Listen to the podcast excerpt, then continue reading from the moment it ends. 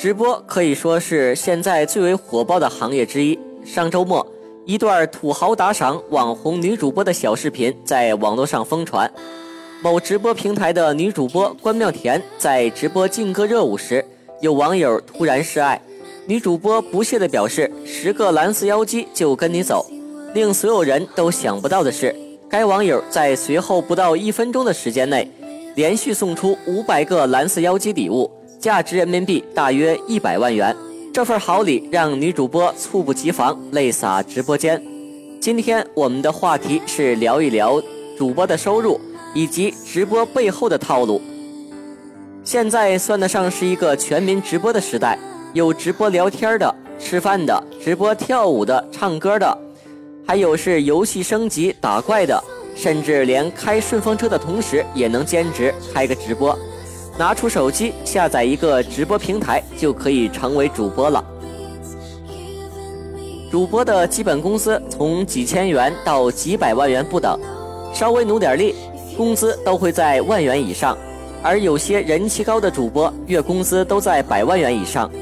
主播千万流水也是有可能的，刷出来的可能性比较大，但实实在在的粉丝打赏几乎不可能。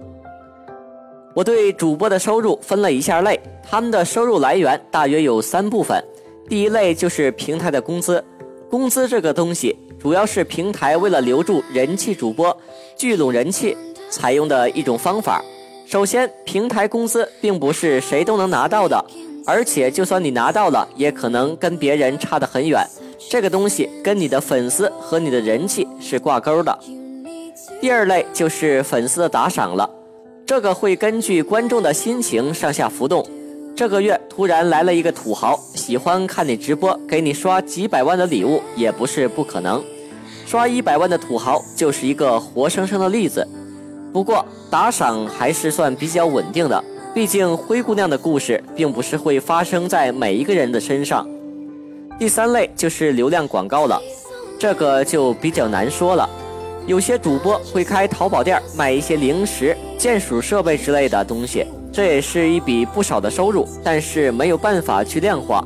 下面我说一说直播背后的套路。一些主播为了增加自己的粉丝和人气，也会选择去淘宝买一些僵尸粉冲量。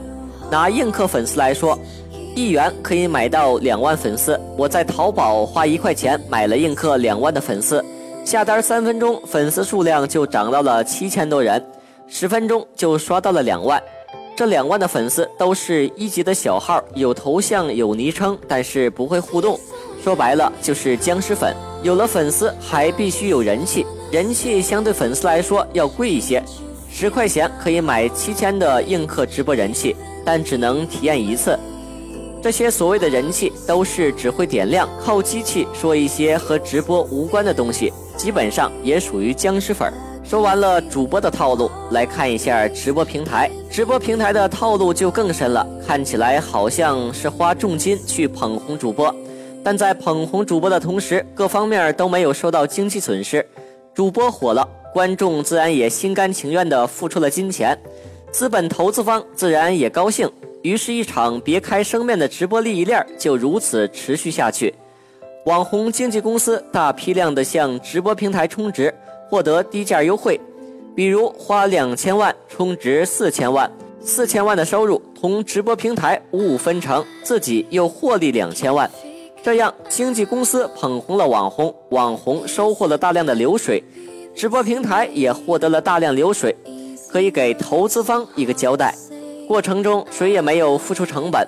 听到这，当你决定给你心爱的主播。投入金钱的时候，你还会心甘情愿吗？我觉得用电影《让子弹飞》里面的一句话来评价这个行为再合适不过了。得让豪绅捐钱，带着百姓捐钱。豪绅捐了，百姓才会跟着捐。拿到捐款，豪绅的钱如数奉还，百姓的钱三七分账。我见过许多主播月收入估计只有两三千块钱。每天坚持播五六个小时，在直播的时候难免要忍受被人侮辱和调戏，还要坚持微笑，无论礼物多少大小，都要一副兴高采烈的表情。你想想看，客户本来是要寻开心的，你一副不理不睬的样子，自己都不高兴，怎么会有人给你刷礼物呢？